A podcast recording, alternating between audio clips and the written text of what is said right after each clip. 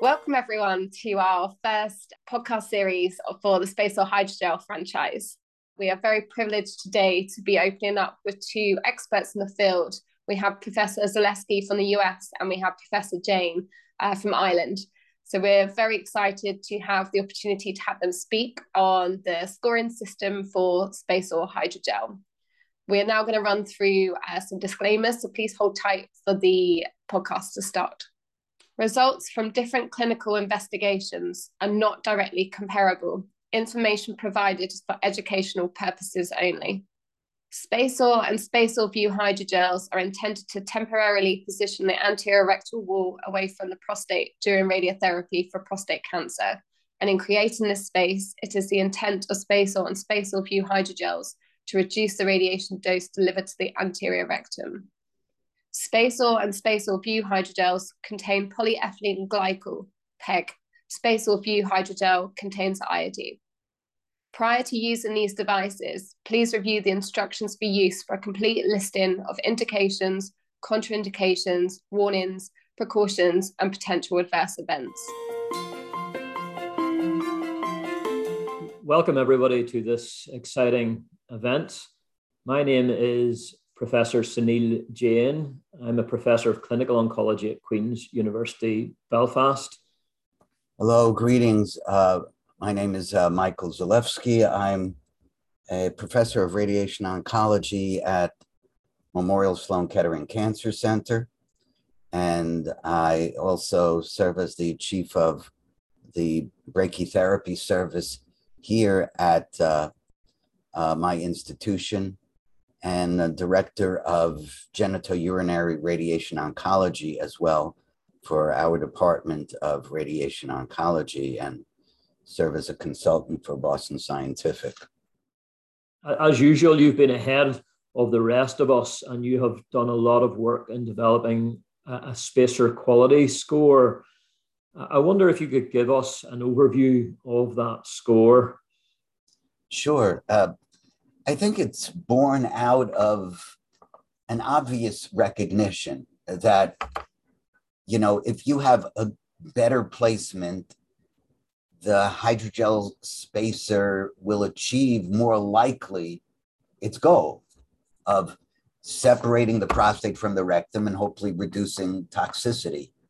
And, you know, some studies that may have shown a benefit for hydrogel spacer placement um, and sometimes maybe not as dramatic a benefit as we would have anticipated, could be very well related to the fact that some of those cases that had the placement of hydrogel, they could have been suboptimal. And if they were, you know, a more optimally placed uh, uh, spacer placement, it, it would have maybe had a more dramatic differences that were shown between a spacer placement cohort and uh, a group that didn't have it. And so, with that recognition, as others have done, uh, no question, uh, even from the outset, people have recognized that some kind of a metric is going to be important. And I think, as you know, as, as you are leading a,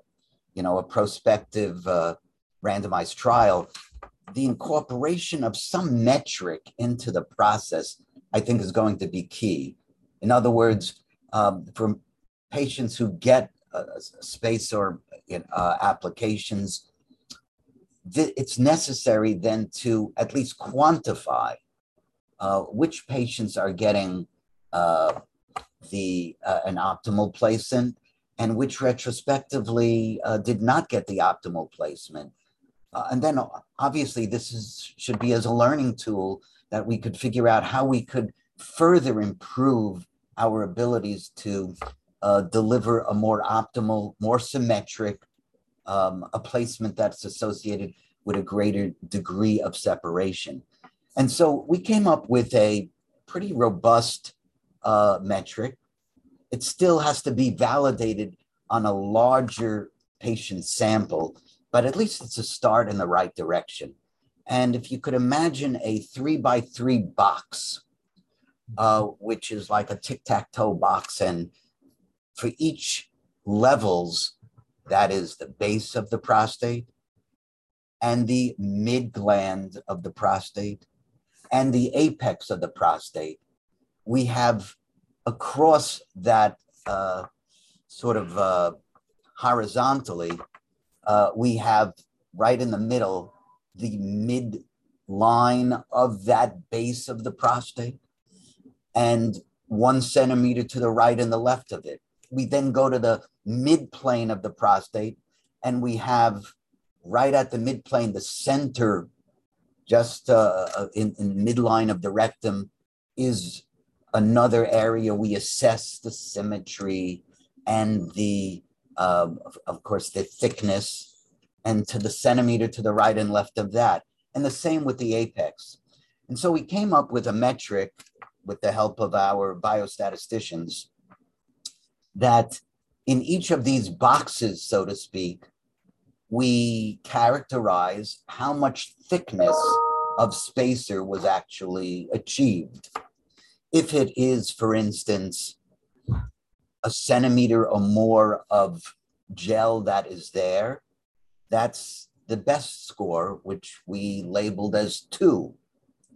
If it is really two millimeters or less of gel that's there, that's less than optimal, and that's a zero score. And when we have something in the middle, that's a one score. And so if you fill out and complete the scores for each of these nine regions of the prostate by looking at an axial image, uh, you know, uh, of an MRI, and you look at the superior or base of the prostate and across horizontally how much thickness there was in each of those levels and the midplane and the apex, you come up that you can characterize each of those boxes with a score. And that's really the initial part of that metric.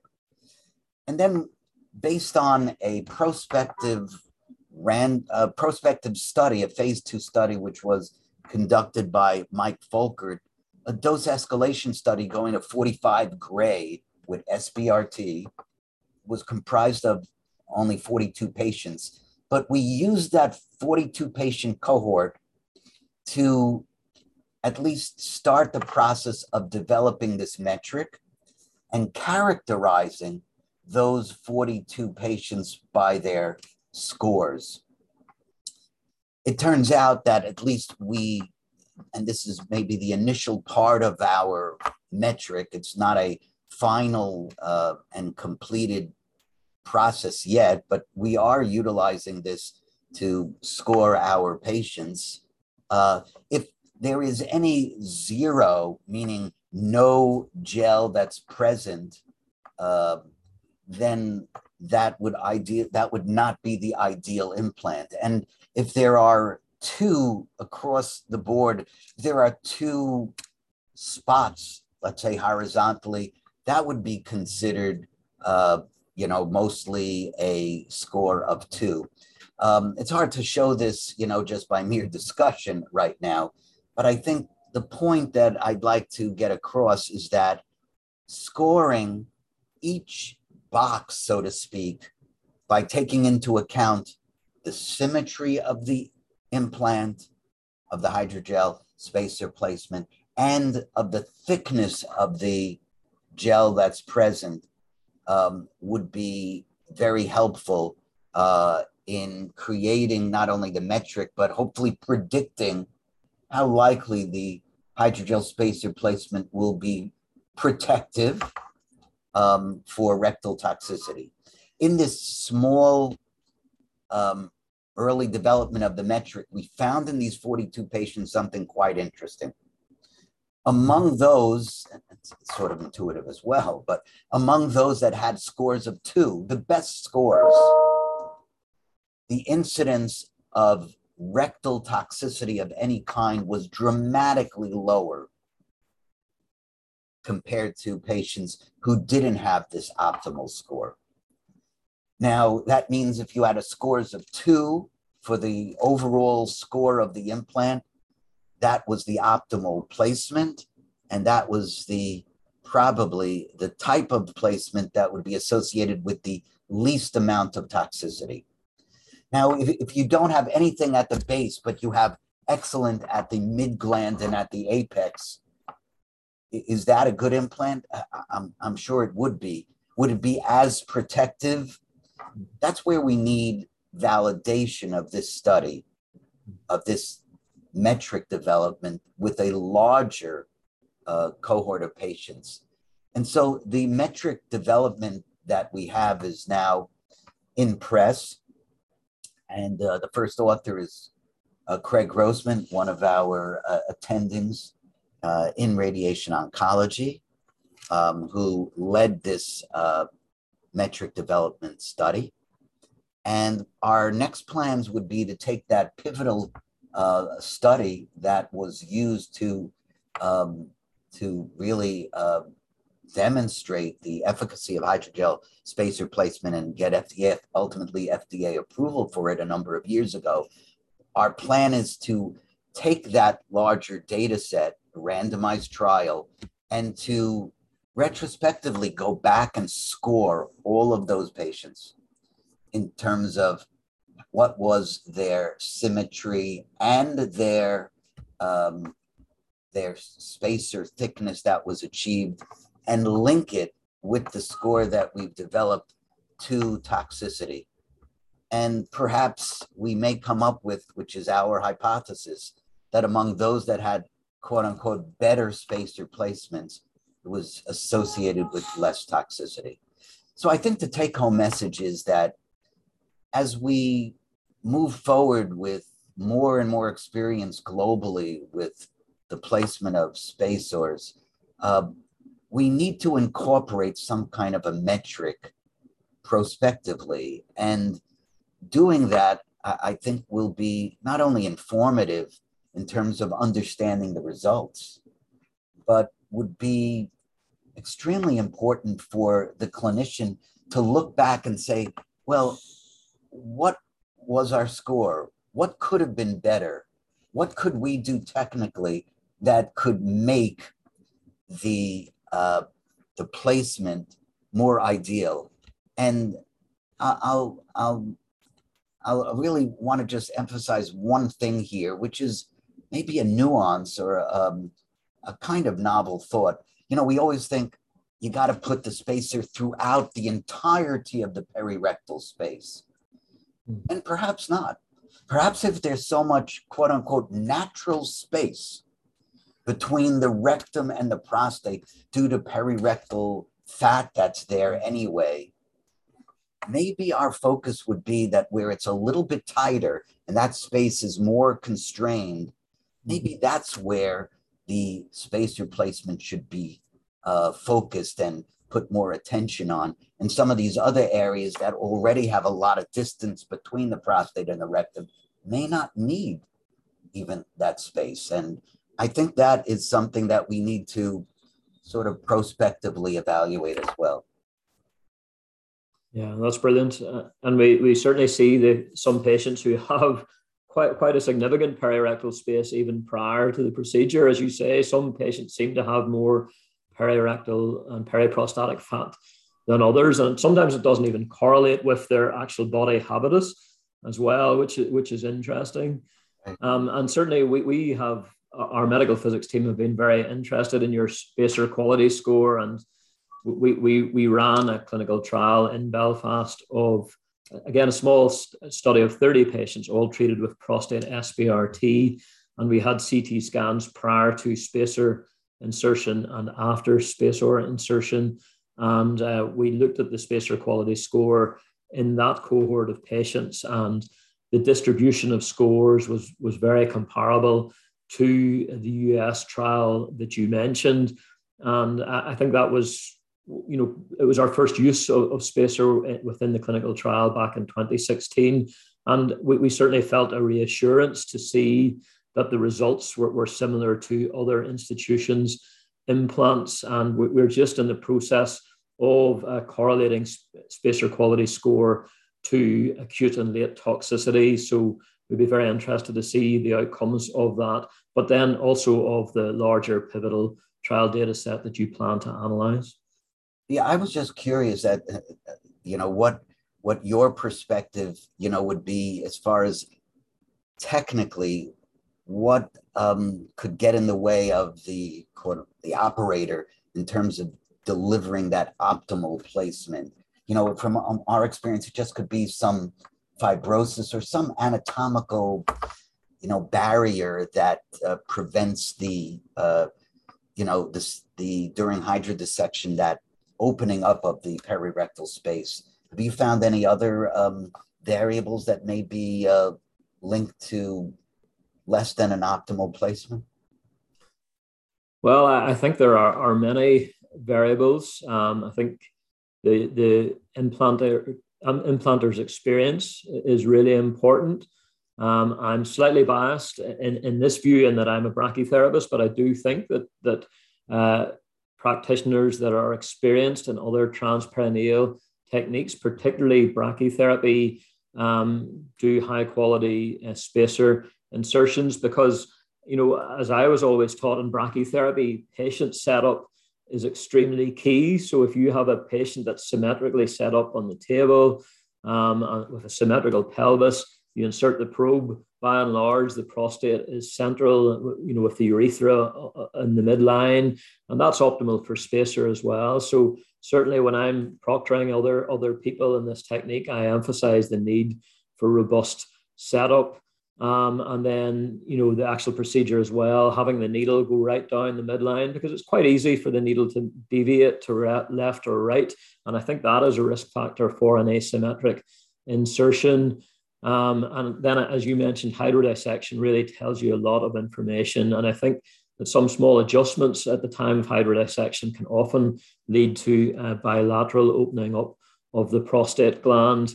Um, and then another thing that's important is that you know we're we're increasingly doing these procedures under local anaesthetic, particularly I think in the UK, you know, capacity wise, there's a lot of demand on our, our general anaesthetic uh, surgical services, uh, especially post COVID. So a lot of these are done under local anaesthetic, and it's the same thing as, as really a transperineal biopsy. Um, you know, distraction is everything. Having somebody up talking to the patient, having a relaxed patient good, uh, a good uh, block to the neurovascular bundles is really important. And so if the patient is relaxed and they're not moving, that, that is very important. You know, occasionally you get a hyper anxious patient who might move a little bit and, and that, you know, that can change where, where your needle is. And, uh, you know, certainly we had one patient that no matter what we did, we, could, we, we couldn't stop him moving and, and we aborted that procedure and, and did it under general anesthetic instead. Um, and uh, as you say, there are some people that just have inherent um, apparent fibrosis or you know or unusual anatomy whereby one side just doesn't open up, and I think that does predict for uh, an asymmetric uh, insertion. Yeah, excellent. And I, I agree completely with what what what with what you had said. I, I, would say as well, our practice is to mostly use uh, propofol sedation on our patients. Only a very small percentage of our patients get local anesthesia, and really for to really be, uh, you know, totally relaxed um, and not get in the way of an ideal placement. And the other thing, which you sort of alluded to, is I think we need to emphasize that the angulation of the ultrasound probe um, can, which can be manipulated, especially to open up a little bit more that region of the apex um, and, and, the angulation superiorly or, or, or flex downwards, you know, could provide an opportunity to open up where there is a rectal hump a little bit more and um, potentially um, allow better distribution of the gel in, in areas which may be more uh, challenging than, you know, uh, than at other times. So I think the take home message, which I think we both said, is taking your time, the hmm. setup, um, and really getting everything in place before actually injecting um, the gel is key. Uh, and I think that is going to be associated with better quality and a more optimal implant in the long run. Uh, yeah, absolutely. So I wonder if I could ask you about the clinical utility of the spacer quality score. Um, I, I think that you know it's very useful for an implanter to get feedback on their individual cases, and commonly you can see the, the separation on ultrasound to some extent, uh, uh and you get a, some immediate feedback even on, on the midline. You know, you can see and you can measure the separation on ultrasound, but particularly on MRI or CT, if we were, because most of our discussion so far has been on SpaceOAR Classic, but obviously we have SpaceOAR Vue, which we can use as well, in which case we could define these metrics on CT imaging. Um, you know, so you can get an individual using the quality score, you could get individual feedback on a case by case basis. But I think you know it could also be useful for uh, individual practitioners or even centers to be able to benchmark their quality scores and compare those to larger data sets, and that that potentially might identify systematic areas um, where the individual clinician is not getting optimal scores. I wonder, could you speak to potential clinical utility of the quality score? Sure. Uh, it's a great question and an important one. Um, you know, what do we use ultimately these scores for? Uh, you know, it reminds us, you know, in the setting of brachytherapy, where we, we do, for instance, LDR implants, low dose rate, permanent interstitial, you know, seed implants, a routine assessment of the post procedure dose, dosimetric analysis is part and parcel of the process. Um, and mostly that was used to give us the feedback of what actually was done. Of course, it was also to determine what actual dose was delivered to the prostate. In some situations, you could go back after a seed implant and implant more seeds.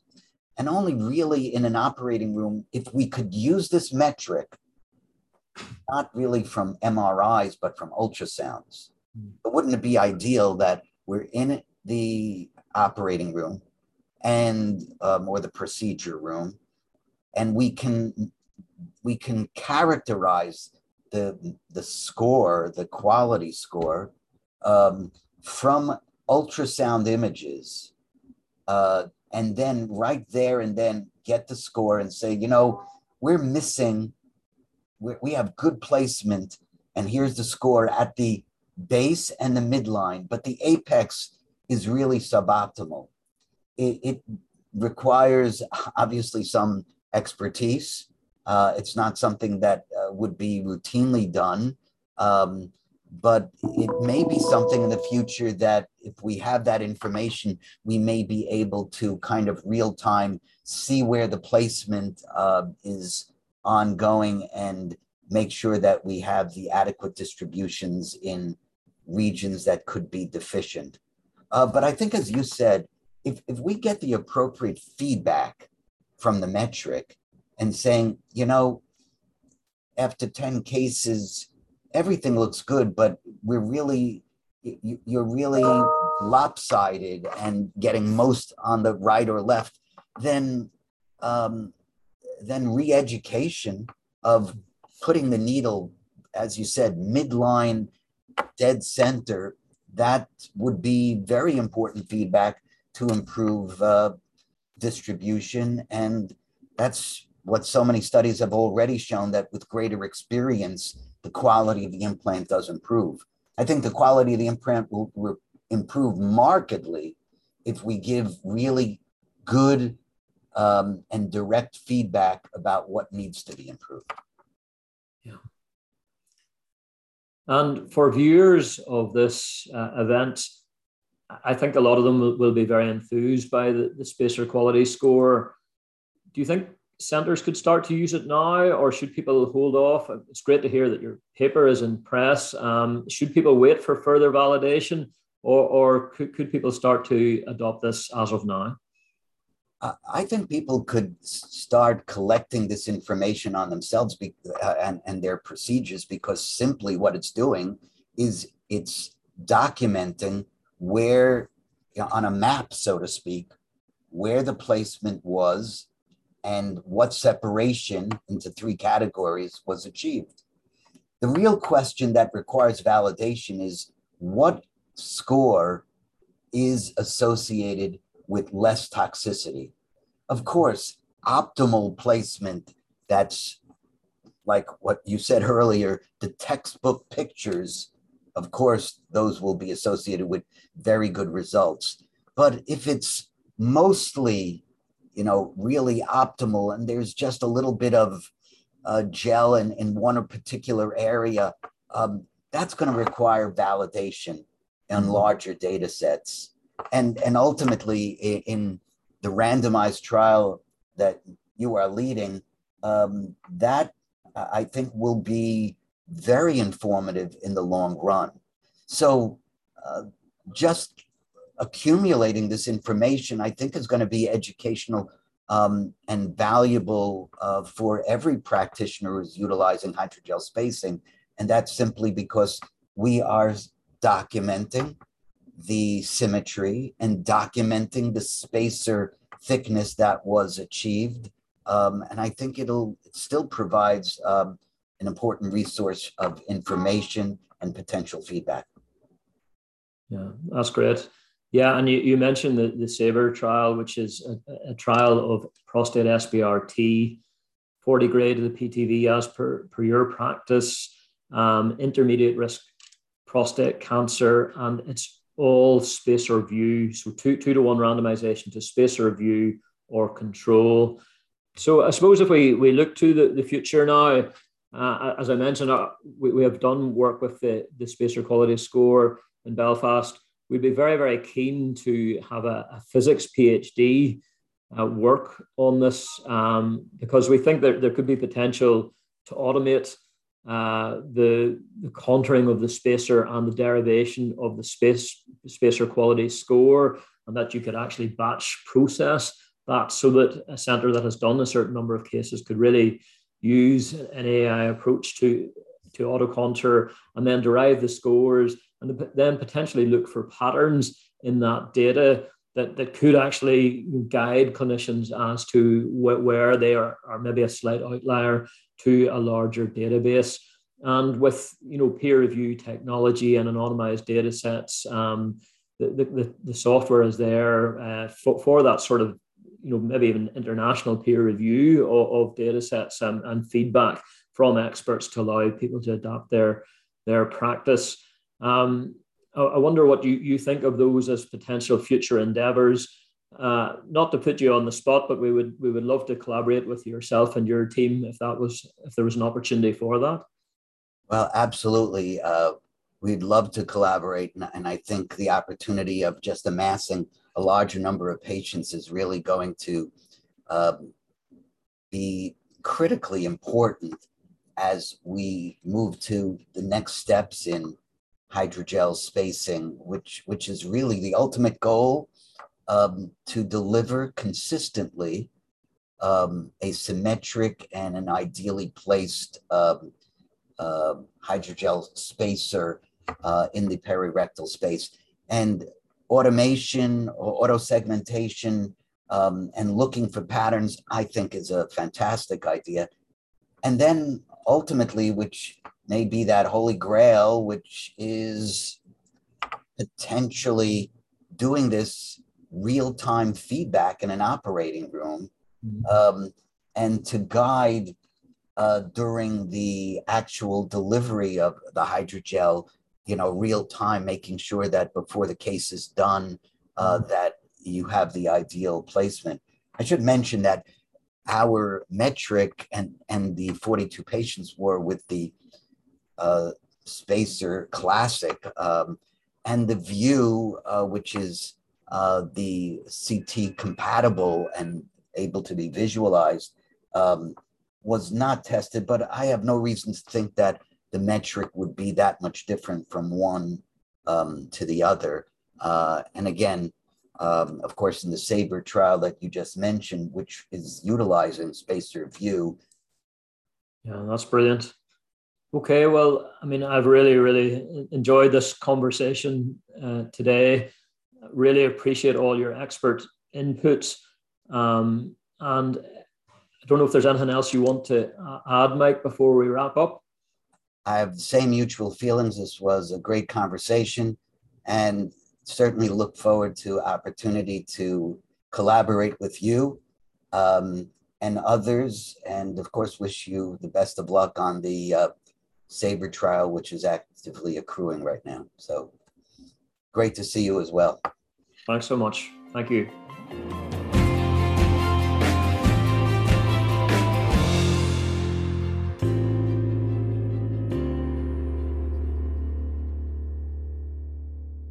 Disclaimer As with any medical treatment, there are some risks involved with the use of SpaceOAR and SpaceOAR Vue hydrogels.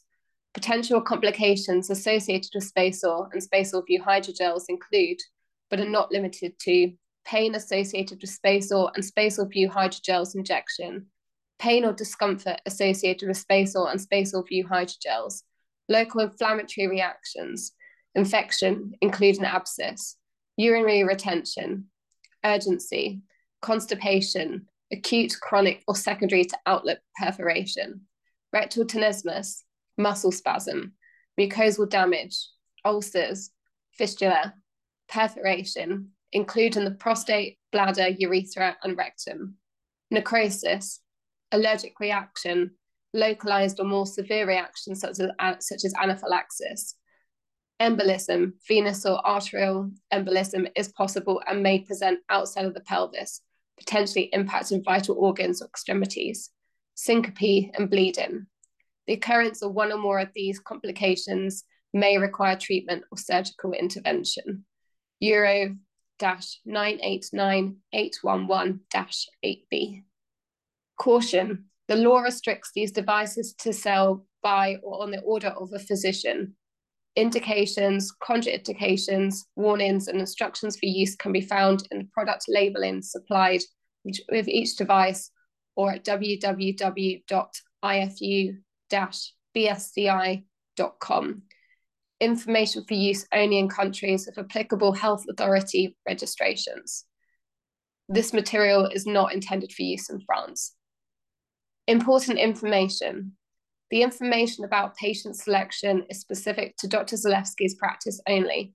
In Canada, SpaceOAR hydrogel is only approved to be used in prostate cancer patients without evidence of posterior extracapsular extension. In the US pivotal trial, patients with extracapsular extension and previous pelvic irradiation were excluded. The information about patient selection is specific to Dr. Jain's practice only. In Canada, SpaceOAR hydrogel is only approved to be used in prostate cancer patients without evidence of posterior extracapsular extension. In the US pivotal trial, patients with extracapsular extension and previous pelvic irradiation were excluded. The information provided is based on the experiences of Dr. Zelefsky and Dr. Jane and does not represent the opinion or recommendation of Boston Scientific. BSC does not promote or encourage the use of its devices outside the approved labeling. The presenter's experience of BSC products may not be interpreted or relied upon to support clinical claims about BSC devices or product comparison claims regarding BSC and competitive devices. The experience of other users may vary. This presentation contains several case studies. Results from case studies are not predictive of results in other cases. Results in other cases may vary. Regarding the publications referenced in this presentation are for information purposes only. The content of these articles are under the sole responsibility of the authors, publishers, and does not represent the opinion of BSC.